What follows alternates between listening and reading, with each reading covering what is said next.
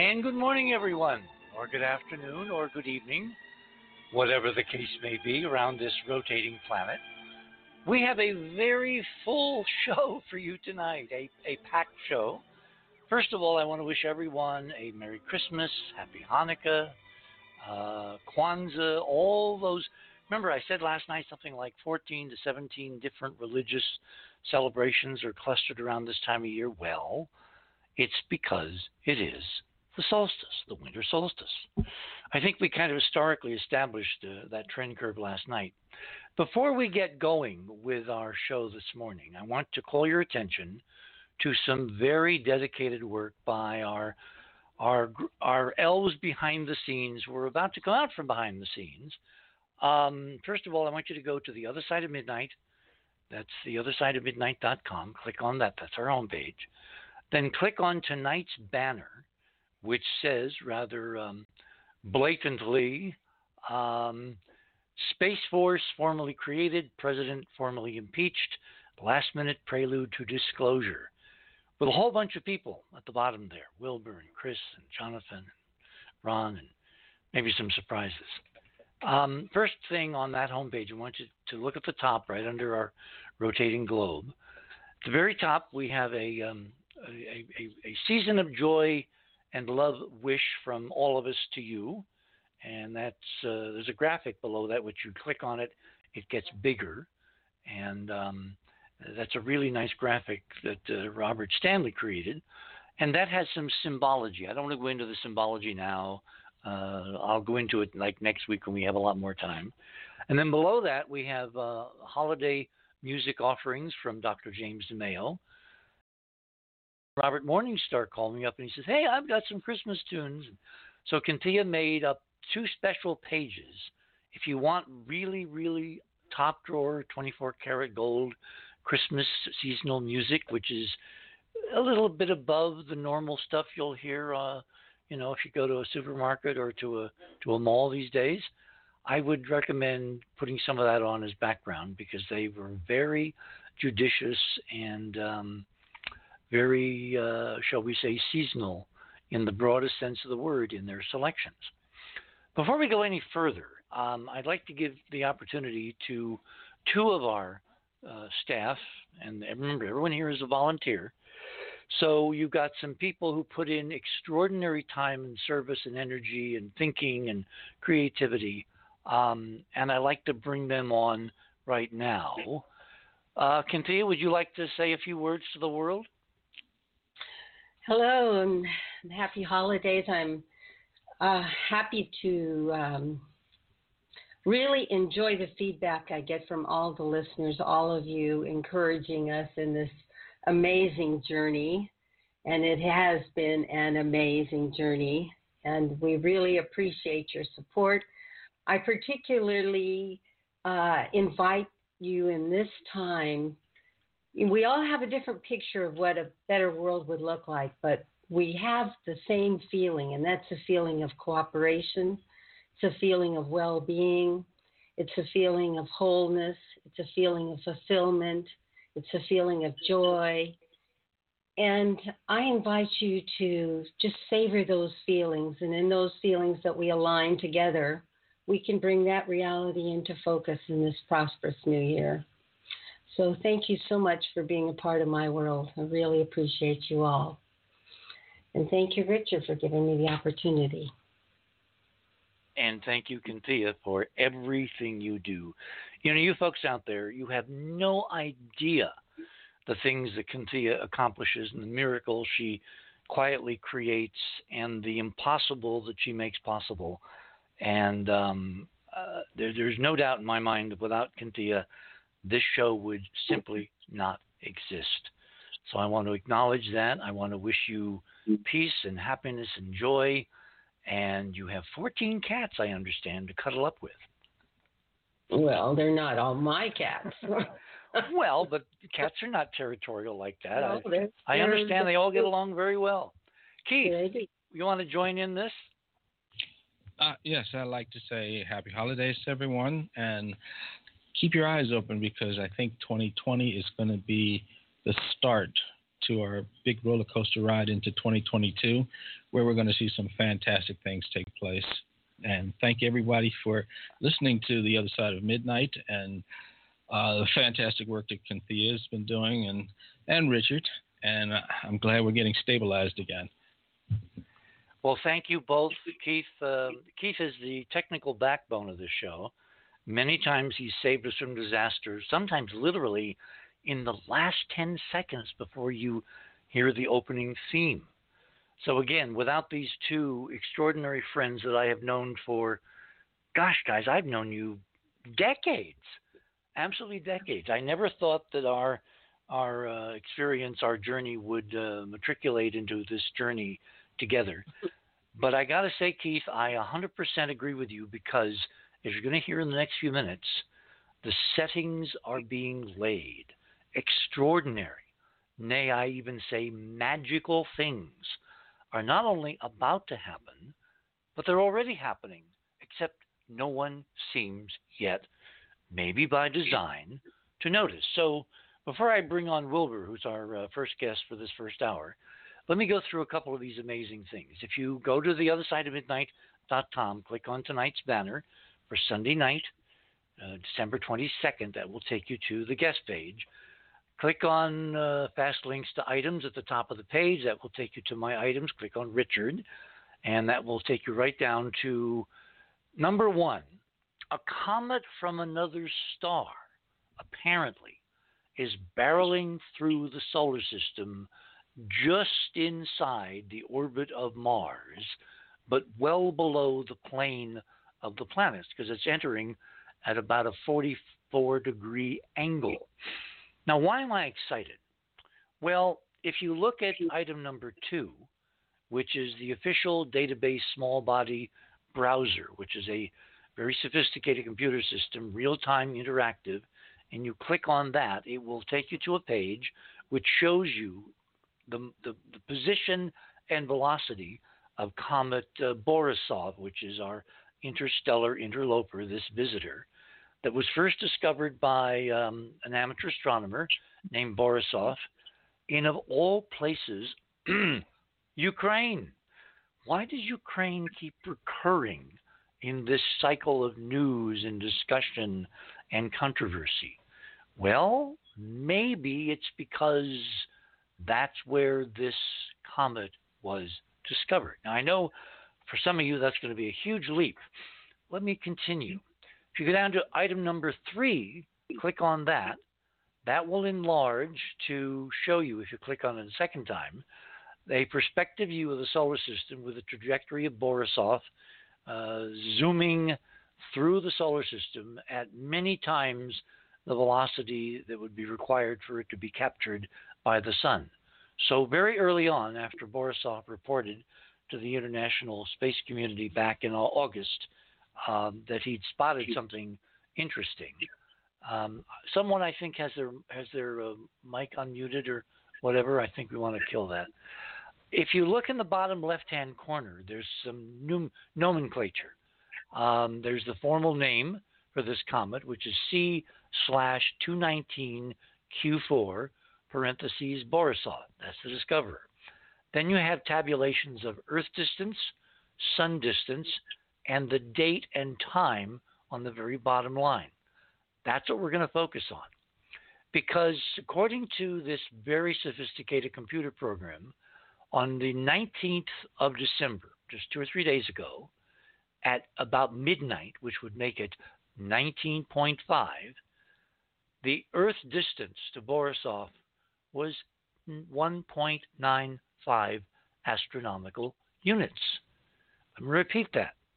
At nineteen point five Universal Time on December twelfth, several days ago, this comet was almost exactly to three significant places at one point nine five times the distance of the Earth from the sun.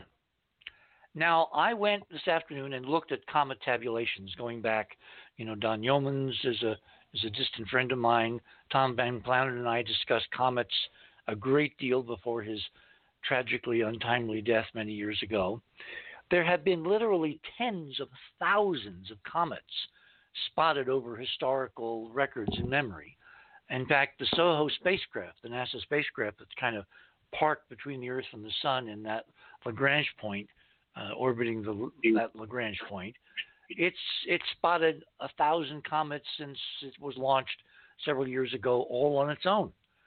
Of all those comets, most of them are random, meaning they come in at different distances from the Sun. They come in at different angles. Some of them come in opposite the direction of the planets. Some of them come in with the direction of the planets. There are some patterns that it was uh, Van Flandern who picked up on many, many, many years ago that allowed him to calculate that, in fact, some of these objects apparently originated in two extraordinary, stupendous, gargantuan solar system explosions of something, probably planets, at least one planet, planet four, and one object that he termed a smaller object, a moon, that exploded for reasons that he did not have the physics to explain. The point is that aside from these non-random patterns in this background of, of signal, the patterns of comets entering and leaving the visible solar system are really, really random, except for this one, because this one tonight, which literally is passing uh, as close to the, to the Earth as it will before it heads back out into interstellar space, this one on the uh, nineteenth of December at about midnight crossed the nineteen point five line, the one point nine five astronomical units. Now, you can say, oh, you're just incredibly hyping this object. You're looking at data that doesn't exist. You're projecting. Okay, look down to item number four. Click on that. This is now another snapshot from the J P L uh, small body database browser. Look on the bottom left-hand corner, Borisov, Earth distance, sun distance, time, and date. On the, um, uh, let me see, where am I here? Where am I here? I think we have the wrong slide. Uh, we've had some serious issues. I'm sorry. I'm sorry. Um, I, I actually have the right slide. My bad. Okay, so now we flash forward the film a few hours to where the date is December twentieth, and the time is, uh, uh, you know, at the beginning of, of the uh, U T C clock. If you look at the Earth distance, it's one nine four seven A U, one point nine four seven A U. Now remember, this whole nineteen point five business is is spurred on by the idea of putting a tetrahedron, a geometric structure, inside a sphere. And if you do that, one of the points at the North Pole or the South Pole, the other three points of this tetrahedron will extend up or down to nineteen point four seven degrees north or nineteen point four seven degrees south of the equator of a rotating planetary sphere. This is our fundamental circumscribed tetrahedral geometry, which is, of course, the code key for the whole hyperdimensional torsion field physics model. Because as we've noted over the years, all kinds of interesting things are occurring at nineteen point four seven north and south on planets all across the solar system. This is where energy wells up, um, taking the form of massive shield volcanoes on Earth and Mars at that latitude, the great red spot of Jupiter at that latitude on Jupiter, and the peak latitude of sunspots both north and south, as discovered many decades ago by an astronomer named Eugene Parker, for whom NASA named the Parker Solar Probe.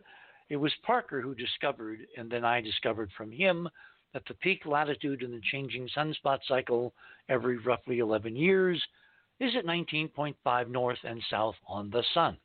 So we're obviously looking at a universal physics pattern of stellar and planetary energy movement, which is now being underscored by the precise distance on the twentieth of December, three days ago, um, in the afternoon, by uh, U S afternoon, by this comet zipping past the sun at one point nine four seven A U, as measured by over twelve hundred individual telescopic observations of the trajectory of comet Borisov by astronomers around the world, who then channel those observations to Harvard and to J P L, that then have incorporated those data points into the computer program. So when we say this object on the afternoon of the twentieth, a couple, three days ago, passed us at one point nine four seven A U, that is a fact. That is an undeniable fact to four significant figures. Okay, here's the biggie. Go back out of that, go down to item number five, click on item number five. This is now the distance of Borisov on January seventh of next year, twenty twenty, January seventh of next year. At that time, this comet, which remember is screaming in at extraordinary velocities, very shallow trajectory, never to return, uh, kind of running parallel to the planetary orbits for, you know, several days, that's when it will cross back out across the one point nine five A U distance from Earth. You can read it down there in the left-hand corner, and that is on January seventh. Now, why is January seventh interesting? Well, let me go back to the previous slide. Let me go back to number four. Why is that one point nine four seven um, distance from Earth, the precise hyperdimensional tetrahedral angle, why is that important on the afternoon of the twentieth? Because that's when President Donald J. Trump signed the uh, Defense Authorization Act, authorizing the creation of the Space Force, the sixth military uh, service branch of the U S Department of Defense, signed as Comet Borisov was streaking distantly past the Earth one point nine four seven astronomical units away. And of course, when we do this, because it's a code, you just drop the decimal points. So these are all metonomic reflections of one point nine five or nineteen point five over and over again. Okay, now we go to next year, January seventh. Why is that important? Because that's the date, according to the current uh, House and Senate interactions, when this trial of the president, his impeachment trial, is supposed to begin on planet Earth that day. So we have an interstellar object coming out of the dark, moving at speeds that no object previously in the solar system has ever been seen to have achieved, meaning it is not tethered to the sun. It's a one-time visitor, but somehow it seems to know and mark key moments in currently occurring terrestrial history, almost like it's a metronome marking in time the extraordinary events taking place on this planet, anticipatory to more extraordinary events before. Okay, next one. Go to number six.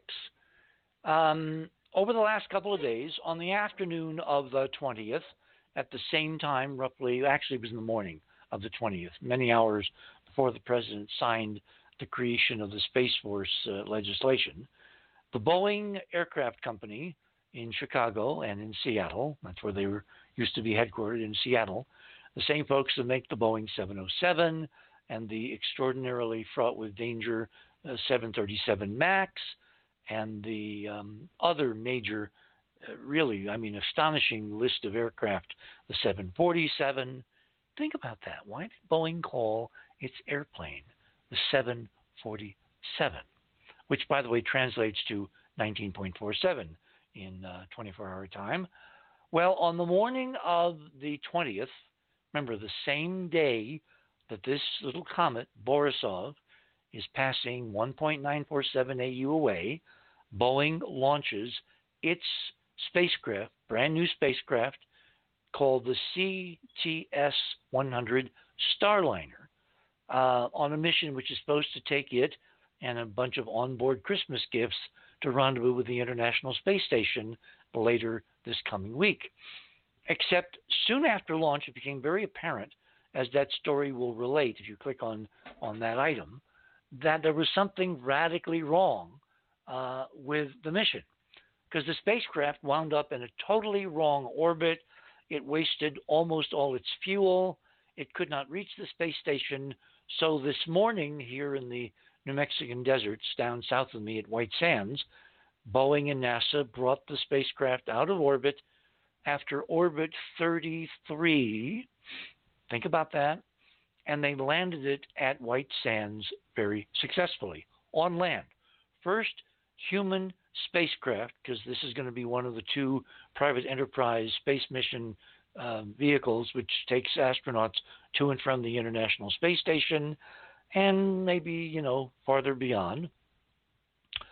They landed it at White Sands, and then they discovered, and they relayed to the press, the reason for the abrupt abortion of the mission, the truncation, so it landed much sooner, for the first time, however, on land, on airbags and parachutes, was because there was a clock timing error in the spacecraft computer, which caused its engines to misfire and wildly send it into a different orbit and waste fuel, which made it impossible for it to reach a rendezvous with the space station.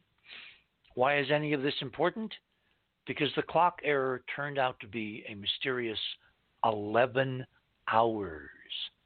And eleven, as those of you who have been following our work carefully for many years know, is another mathematical code for nineteen point five degrees. Do you begin to see something interesting going on? Okay, let's continue. All right. Go down to number seven.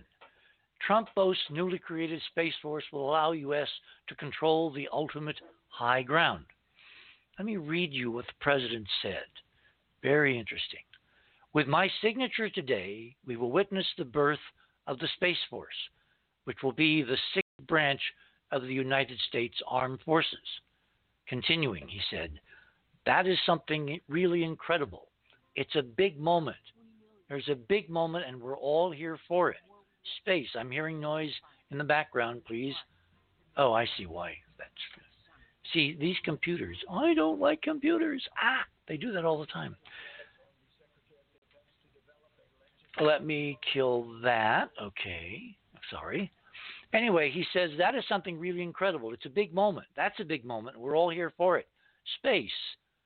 Going to be a lot of things happening in space. And on that, I can certainly agree. Now, remember, when he made this speech and he's signing this document, initiating basically what he says in his continuing, you know, presentation, space is the world's newest warfighting domain.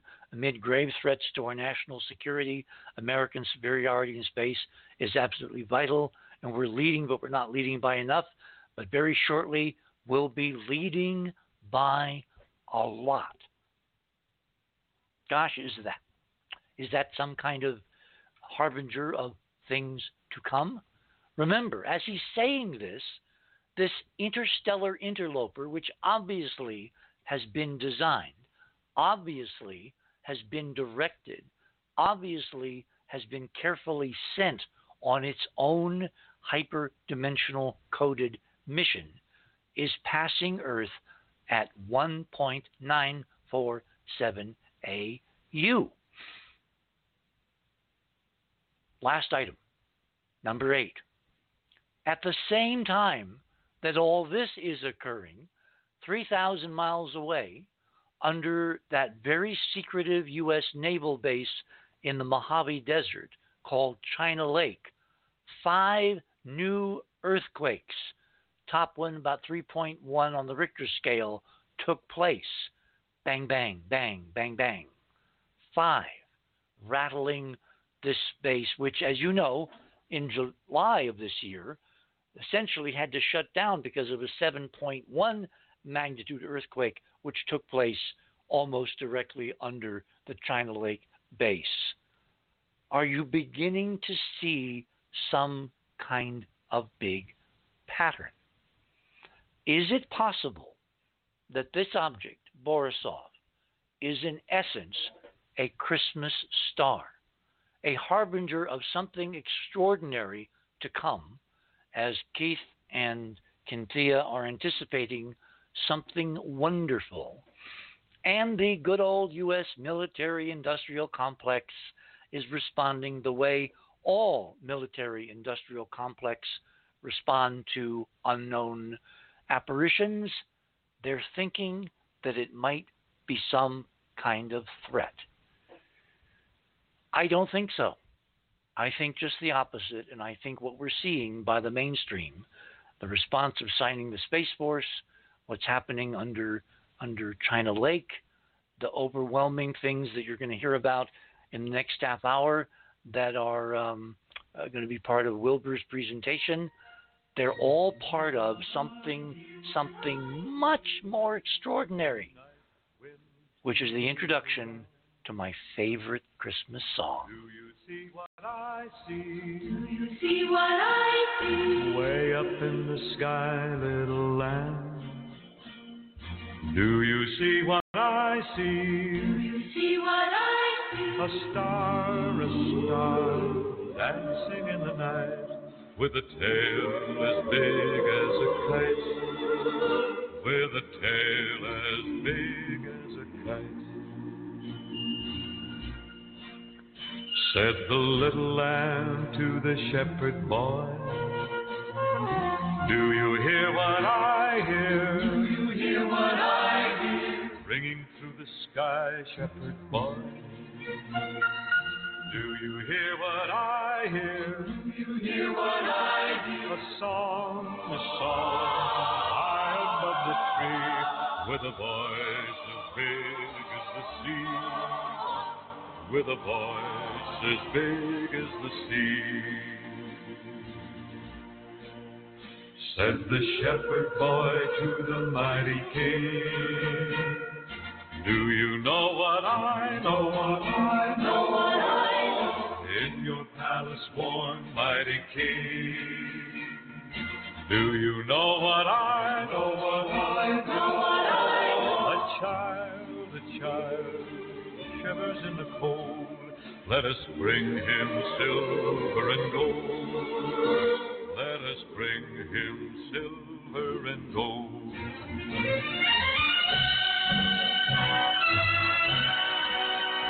Said the king to the people everywhere, listen to what I say. What I say. Pray for peace, people everywhere.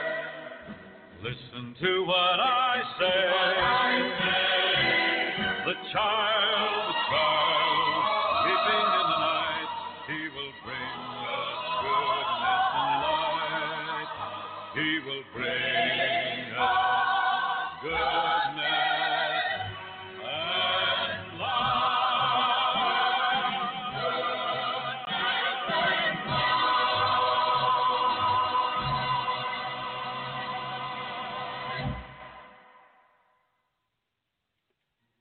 You know, this is a very, very special time of year. And I'm hearing echo. Why am I hearing echo coming back? That's very bizarre. That should not be happening. Ah. You see, when you when when you do all this, sometimes things get crossed wires. Let me let me pick up again. This is a special time of year because it's the time when most folks think about the thing that human beings should automatically be doing twenty-four seven, three sixty-five days. They think about giving. The giving, of course, that you can do tonight is something very special. If you go to our homepage, click on the homepage, the other side of midnight dot com. Very top, you'll see a banner for Pure Water, the purity company for the Bahamas. The one thing you can do right now that can make a difference, a real difference in so many people's lives, is to click on the uh, little button below which says, yes, I want to help. Remember the tragic, awful hurricane that decimated the northern Grand Bahama Islands. Click on that banner and um, give what you can. This is a remarkable technology. It takes the place when you uh, uh, change the filter, between filter changes. Um, you need to um, think about how many bottles of ordinary water in the plastic delivered, you know, from charity organizations. Um, you you need to think about why you might want to replace those with this kind of technology, because this technology will never wear out. You just replace the filter, and each filter lasts for almost five hundred ordinary bottles of water. Think of the gift of life, the water of life. Think of the magic you can introduce into people thousands of miles away who've never heard from you and never can hear from you, but suddenly out of the uh, charity organizations, the worldwide help which is going to, to help these people stranded as they are literally on an island or two, you can give them the gift that will give on giving day after day, month after month, and year after year. Merry Christmas, everyone. Happy Hanukkah. And joy to all.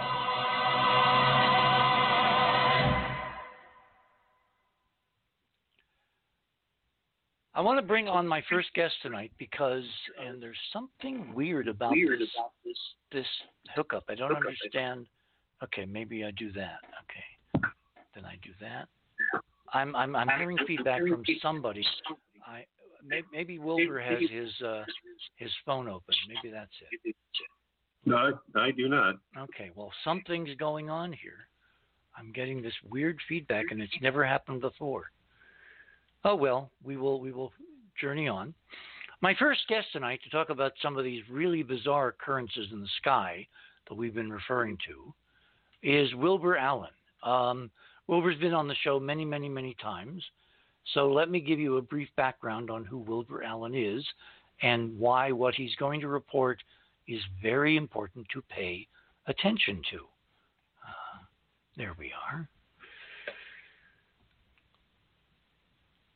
Wilbur Allen is a U F O researcher and a contactee who has forensically documented sightings and anomalies, discussed NASA's confirmation of the existence of hidden portals in Earth's magnetic field, and has recorded an almost unending database of extraordinary visual events occurring above the U S nation's capital for many, many years. Wilbur has related these portals to potential wormholes and believes that they are the means that E T craft travel into our world and then into into other dimensions, exiting our world. These apparent wormholes are associated with Earth's north and south poles, and Admiral Byrd was likely seeing E T craft traveling out of the South Pole wormhole during his expedition, according to his own journals. These wormholes could lead into another universe or a set of universes or dimensions, and may account for unusual appearances and anomalies such as in the Bermuda Triangle. All the reports, Wilbur says, associated with U F Os, for example, objects that show up on radar and then mysteriously disappear, could be entering or exiting through portals associated with these wormholes. Allen reports that data from the Mir space station indicates objects were traveling into and out of wormholes on a daily basis. He's also documented, as I said a moment ago, frequent activity in terms of U F Os above Washington, D C, and even over the White House. And without further ado, Wilbur, you're on the air. Thank you for having me, Richard. Hello, Cynthia. Hello, Keith. Um, it's great to be back. Well, it's great to have you back. Now, we have an extraordinary amount of data that you provided to Radio with Pictures. We're not going to obviously have time to go through all of it, uh, but it's going to be there for people to look at afterwards, for the members of Club nineteen point five to uh, research carefully. Where would you like to begin? We don't have a lot of time, so where would you like to start? Let's let's start with the um, consistency of the objects that I'm getting at my present location, and the consistency associated to the objects that I'm getting in my present location associated to Washington, D C uh, we were talking earlier that I had uh, mentioned to you that I was getting an object repeatedly within one region of space every time I set up my telescopes at, at whatever location I would set them up. And what's interesting is that in the way that I would align my cameras and telescopes in both locations here in Virginia and in Washington, D C, along the same trajectories and, and basically in, in the same perspective in space, I'm getting the same object that I got in Washington, D C, here in Virginia. Well, wait, wait, wait, wait. That sounds geometrically impossible. It sounds ex- exactly as abstract as, as what I'm saying. But what's interesting is I can show you files taken in Washington, D C of a specific anomaly. And the same anomaly taken here in Virginia with my cameras aligned along the same perspective as I would align them in Washington, D C. And the objects here and the objects in Virginia are aligned exactly the same. Hmm. So for folks that can't visualize this, and I know I had difficulties myself, you set the camera up facing straight up at what we call the zenith, the point exactly. in, the, in the sky that's directly above your head. If you crane your neck back and look straight up into space, that's the zenith point. And then you align it so the edges of the frame are north, south, east, west. East. Yes, exactly. Okay. And you did that in D C, downtown D C, when you moved down to where you are now, which is about sixty, seventy miles uh, southwest exactly. of, of D C. I, I did the same thing in Alaska. I did the same thing in Sedona. I did the same thing in Shreveport, Louisiana. And in all of the locations that I would set my cameras up specifically located ninety degrees above my head, I would get the same object. Hmm. Now, what does that tell you? Well, you know, I, I had a rather unusual childhood. Um, my parents were U S Air Force. My parents worked S A C, Strategic Air Command, and my parents were experts in nuclear weapons. And um, at a base in England, R A F Sculthorpe, Um, I was visited by a group of small extraterrestrials. They looked like children in silver spacesuits. They implanted me with something, and whatever they implanted me with caused me to vomit nightly for about seven years of my life in my childhood. Good grief. Re- religiously. And then when the vomiting stopped, the object started landing in front of me. Came out of the sky and started landing in front of me. So how do you interpret that? Well, it's interesting. Um, I believe that whatever I was implanted with is a, a two-way transponder, because I will send a message for an object to appear, and as I send the message forward, the object appears on my screen. So we have a connection. It's interesting. Um, it all started in Area fifty-one while filming uh, My Big Redneck Vacation for country music television.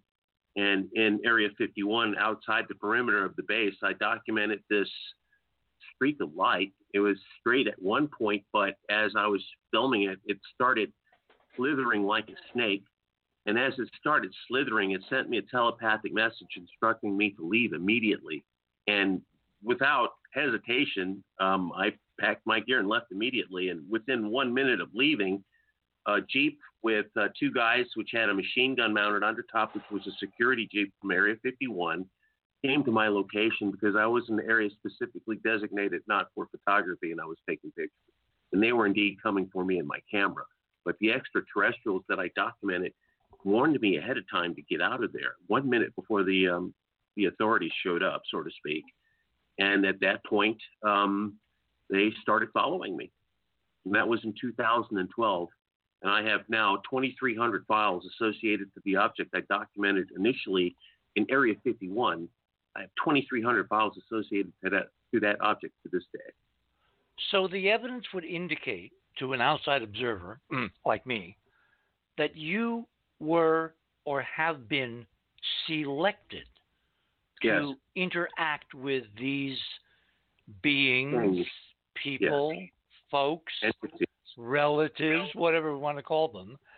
And when you move from D C, the pattern of these unusual things you photographed in the sky at the zenith stays the same because the message is to you. Yes. That's pretty amazing. was absolutely extraordinary in a sense when you look at for for the fact that the research that I've been conducting since two thousand ten, I'm the only person on Earth with this data. How is that possible? Well, that is pretty impressive, I got to say. Okay, we don't have a lot of time, so what I want to do is I want to go through uh, some of the other things that you have brought to the table tonight. You've been kind of tabulating unusual events seen all around the world. Yes. And let's go through some of those quickly, and then at, at people's leisure, they can go through the rest of the data. But when, when I said at the top of the show that this is anticipatory to something is coming, something big is about to break, the correlative data that supports that assertion is there's unusual visual anomalies occurring in skies all over the planet at an accelerating pace. Well, what's interesting is that what they say is coming is here. And that, that's a little different. And even more interesting is specifically the object that I'm getting in a nightly basis is an object that was initially documented by Grumman three oh eight nineteen sixty during Project Echo.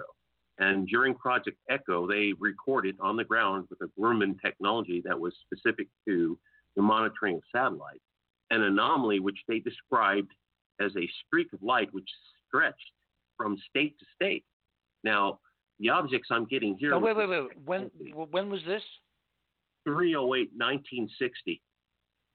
three oh eight, meaning March eighth? The eighth. Yes, okay. nineteen sixty. nineteen sixty, which is decades and decades ago, over over half a century. Yes. All right. And the specifics associated to that report indicated that where there was a red anomaly, which they described as a vapor initially, but then it went on to describe the anomaly as a streak of light.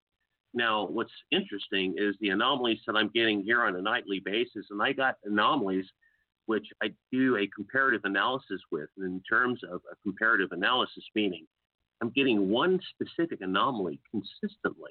So with consistent documentation, I'm able to do a comparative analysis associated to whatever this object is.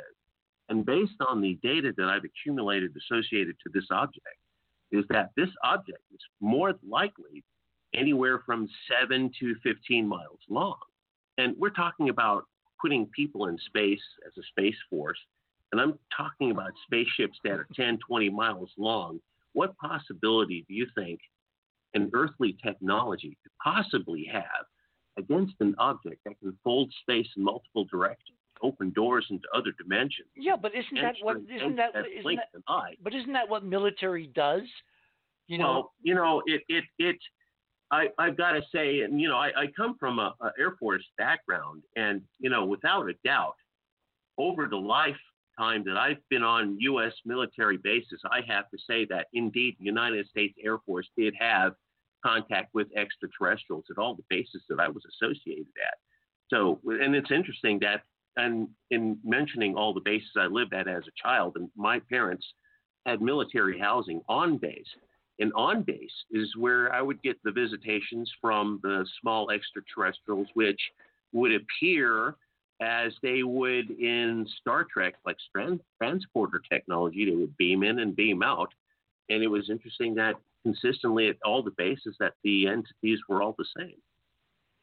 Now, when you said a spacecraft, are we talking about one object, or are we talking about a class of objects that are all the same size, same configuration? Well, in, in, in, in the data that I'm getting, based on the data, it, it appears to be the same object. So I'm going to say specifically with relative association to the data that I've accumulated with this hyperstar lens, that this one particular anomaly is indeed consistent with um, what Grumman documented in nineteen sixty. Okay. Now, we have tons and tons of video that you put up in Radio with Pictures. Pick the best example of what you're talking about, and let's direct people's attention. Well, well we can we can do this, and people who are listening, you can easily go to the data, and and when you search the band of light U F O two, or you search Grumman three oh eight nineteen sixty, Grumman three oh eight nineteen sixty is specific to the red object, and I'm getting in uh, four seventy angstroms, detect the uh, wavelength of infrared in which I'm filming sixty frames per second.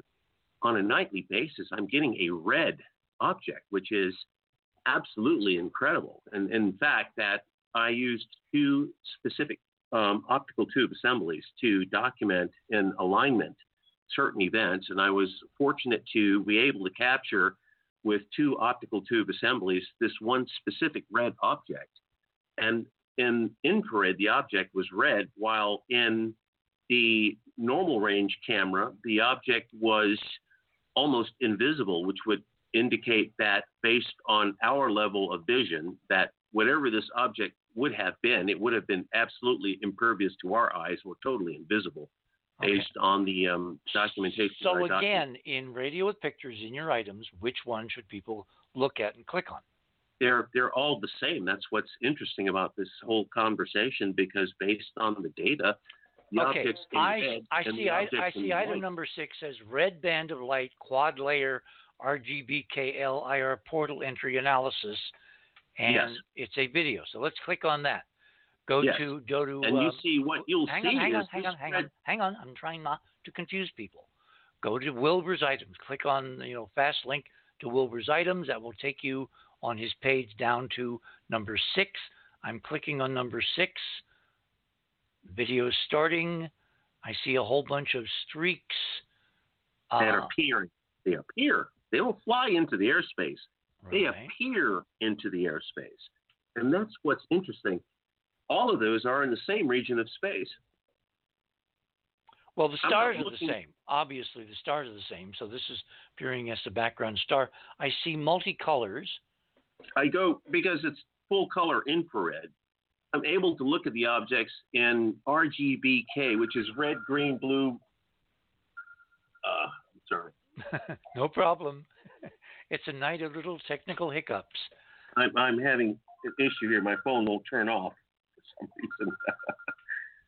reason. Jeez. Of course. Maybe it's maybe it's them. Anyway, let's just try to ignore that. I see a these almost look like meteor streaks, except they're not. They're not. They're uniform consistent. Yep. Uh, yep. With, with uniform consistency. They're that all was, they're all the same brightness.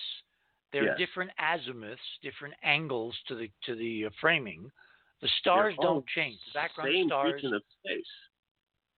But I'm seeing yellow. I'm seeing red, green.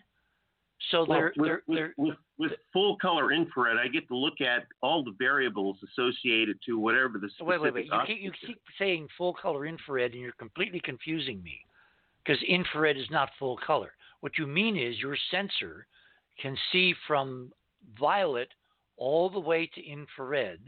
And the, Full infra- spectrum. and the infrared channel is assigned the red for human vision, and the rest of the spectrum is apportioned appropriately, right? Yes, yes. So we're seeing multi – I'm going to recycle this. We're seeing multi-colored objects that must be narrow-band color emitters to be visible as different colored streaks on a sensor which has a full spectrum sensitivity. Absolutely, and I'm using filtration at four seventy angstroms, which is hypercolor infrared. It's a level of technology that's no, wait, wait, wait, wait, wait. four seventy angstroms is not. That's ultraviolet. Infrared is in, in, infrared, in between. It's in between. It's in, in between. Infrared in between is infrared and ultraviolet. Infrared is seven thousand angstroms and beyond. eight thousand, yes. seven thousand. You know, the short end of the spectrum is four thousand angstroms. So, so you're you're seeing multiple objects arrayed in different colors. Now, have you tried any kind of patterning analysis, like how often they show up, how often the colors well, there, show up? There's there's time code associated to all the files. So, in, in inter, interesting you would mention that, because, for example, on the Tic Tac objects I would get, they're all seeming to appear all within a certain period of time before dawn and a certain time before dusk. So it's interesting, there's a pattern associated to when these objects do appear. What's even more interesting is the streaks of light that I'm getting with the camera that I'm using currently are the same streaks of light that are imaged by the U S Navy Solar Observatory orbiting the sun. So we have one particular sample from the Navy Solar Observatory, which is on the uh, Band of Light U F O two page associated to my research. You okay. see there are samples associated to the anomalies that were captured by the U S Navy at the Solar Observatory. Do you know have. which which number of your items that is? Um, no, I'm I'm right now because I'm I'm um, on a, a uh, on my Skype page. I don't have dual screen on this particular computer. Okay. Since it is my newer computer. And so I not so give me the title again, because I can obviously see the whole. You can just Google the U S Navy Solar Observatory Band of Light. And it's on the Band of Light U F O two, which is a chapter on my website, U F O D C dot com. Okay. Is it part of what you loaded into Radio with Pictures tonight? Yes. Yes. The data specific to the information that I sent to Cynthia is on all of the chapters that I mentioned okay. just now. And the title of it would be? Uh, the Band of Light. I, the see, Band of Light. I see U F O Tic Tac Quad Layer, et cetera. Um, I'm looking at, uh, you know, if we can direct everybody to the same thing, it would be helpful. So I, I, I can um, maybe later on. Uh, at, I'm looking at a blank screen actually because I'm on Skype at the moment. But yes, if people go to my website, they can find the information associated to the research easily. Just scroll down on U F O D C dot com and you'll see the Uh, sample, which the U S Navy uh, documented, I believe, in two thousand fifteen, orbiting the sun. And it's exactly like the same object that I documented um, in Washington, D C, ten ten, two thousand sixteen, in P fifty-three restricted airspace. Okay. If you fast click on Wilbur's bio, that will take you down to a picture of him, obviously outside at night, looking at a camera kind of quizzically. Take it at sixty-three below zero in the Arctic Circle for the A and E history uh, missing in Alaska. Uh, right next to that picture, there are three links. There's a geographic uh, link. There's uh, U F O D C links, two of those. The U F O D C link is Wilbur's website. Click on that, and then once they're on that, how do they find this, this U F O uh, solar uh, observatory data you were talking about? Um, they can just go and scroll down. It's directly beneath it. Everything is categorized on my website. If they go to the homepage, U F O D C dot com, you'll see a series of photographs. And in one particular series of photographs, you see this streak of light, which looks like it has a green laser beam shooting out the back of it, which is the spacecraft we're discussing in this particular conversation. Okay. But it's also the exact same spacecraft documented by the Navy, NASA's Solar Observatory, Um, I believe in two thousand fifteen. If you look at the data, they're exactly the same object. What's interesting is the Navy sample um, is exactly the same as a sample taken ten ten two thousand sixteen in P fifty-three restricted airspace, which is four blocks from the White House, by the way. And four blocks from the White House, I was getting objects entering the airspace that were, let's just say, much larger than aircraft carriers, much larger. Okay, let's let's hit it on the head. People can spend a lot of time browsing around both tonight's page uh, that's dedicated to you as well as uh, Wilbur's website, you know, U F O D C. I don't want to waste a lot more time. We only got about five minutes to the top of the hour. Bottom line, do you think that the president's inauguration of this Space Force, obviously with the concurrence of the military, do you think it's in response to this phenomenon? I, I believe so, because my data has been sent to the White House and they have taken in consideration seriously the research that I submitted to them. You know, it's even, even more compelling is the fact that it's one hundred percent consistent with U S military research, and that it basically indicates that the objects that were documented in space by the U S military, especially the U S Navy, are now in our airspace, without a doubt. Hmm.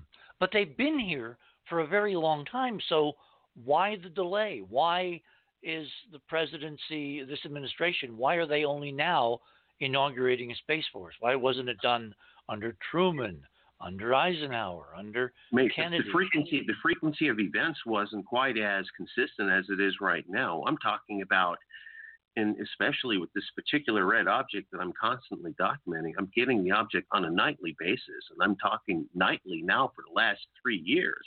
So it's interesting that if I'm able to get an object with consistency as such, it would indicate without a doubt that whoever is piloting this object has a presence associated or a base in in on our planet right now. So the escalating number of appearances you think may be the driving trigger for... Yes, indeed. Okay. But there's a whole bunch of other phenomena going on all over the world. Again, if you go and look at uh, Wilbur's site or you go to his items tonight, there's abundant visual documentation of some really interesting anomalies that, again, if you look at it once, you'll you'll say, ah, oh, meteors. No, no, no, no, no, no. no. These are not meteors. Meteors don't have consistency. You know, that's what makes this interesting. All the objects that I photograph have uniform consistency. A meteor, and I have samples which were... Now, when you say the, that, you mean they have uniform width and uniform length. Yes. And they're in different narrow colors. They're like yes. brilliant neon signs yes. flashing across the sky. Yes. And meteors don't do that. They they can't do that. They they, they literally are not that phenomenon. So not this, not not that ran, not not with that consistency. And, you know, we're talking about randomness associated with the astrological object. Probability of seeing a meteor or a shooting star is a million to one. But my data is completely contrary to that. Now, if people were to go outside and just look up, like you have your cameras, what would they visually see if they, let's say they lay down in a lawn chair? Uh, Robin Nothing. and I actually used to do that to observe. Nothing. Certain... Nothing. Because because the level of, of sensitivity in which I'm filming these objects is um, uh, at least two hundred, three hundred times greater than that of a human. Okay, stop the there. Humans, stop, the stop, stop, stop, stop, stop. Wilbur, please listen carefully. We have little time. I'm trying to pack a huge amount of information. You know, this is like a, like a blivet, which means the phenomenon you're recording is not for the general public. It's for a very select audience. Audience. Right? Yes, it is. Okay. Yes, it is. And you, for some reason... Maybe the contact, the implants, all that. You're part of that audience. You know what to look for, but you're obviously not the only one with access to this kind of technology. So now let's go. Let's go back to Borisov. Borisov tonight is a comet with, at about sixteen point four three magnitude. That is over ten thousand times dimmer. And I'm getting feedback from me again. ten thousand times dimmer uh, than, than, the, than the faintest star that you can see with the human naked eye on a, on a dark landscape. Here's the point. Borisov is ten thousand times dimmer than can be seen with the human eye or even with an average telescope. You've got a really big high-end amateur or a professional to even see Borisov's trajectory. So these two data sets, this is critical for the evening. These two data sets, although widely available, if you got the right gear and know where to look, are completely invisible to ninety-nine point nine nine nine nine nine percent of the human population of seven billion people on the planet tonight. Meaning, this is a phenomenon which is communicating only to the elites, only to the military, only to top-level governments around the world, only to very high-end amateurs, of which there aren't very many around the world. This is not a democratic phenomenon. This is a selective phenomenon with basically one audience, and that audience is not us. It's the folks that govern us. We'll come back to this. Uh, I'm a little bit past my break. So I think Chris can do some uh, editing there. Uh, speaking of Chris, Chris is going to be our next guest. Wilbur, you stay where you are. We're going to bring you back for an appropriate handoff. Um, we have a very special treat tonight. Chris Rogers is our resident musicologist. He's a trumpet player of extraordinary talent. He is a um, he's editing The Other Side of Midnight for us, for various audiences, bandwidths, hours, segments, websites, et cetera. and tonight we're going to be featuring Chris's music as our bumpers. The Other Side. This is called Voyage Home, which I think is really, really appropriate. Hello?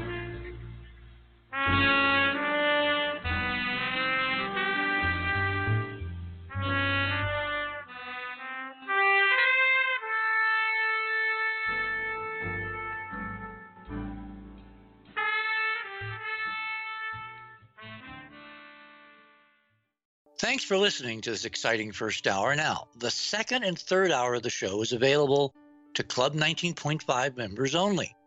Please support the show by subscribing to Club nineteen point five and join our very interesting community. To do that, please visit the website, the other side of midnight dot com, and click on the Join Club nineteen point five link in the left-hand column. As a Club nineteen point five member, you'll gain access to the rest of this show and all previous three hundred fifty plus shows that we have done. Now, recent Club nineteen point five member archive recording have the commercials removed, and the sound quality has been enhanced.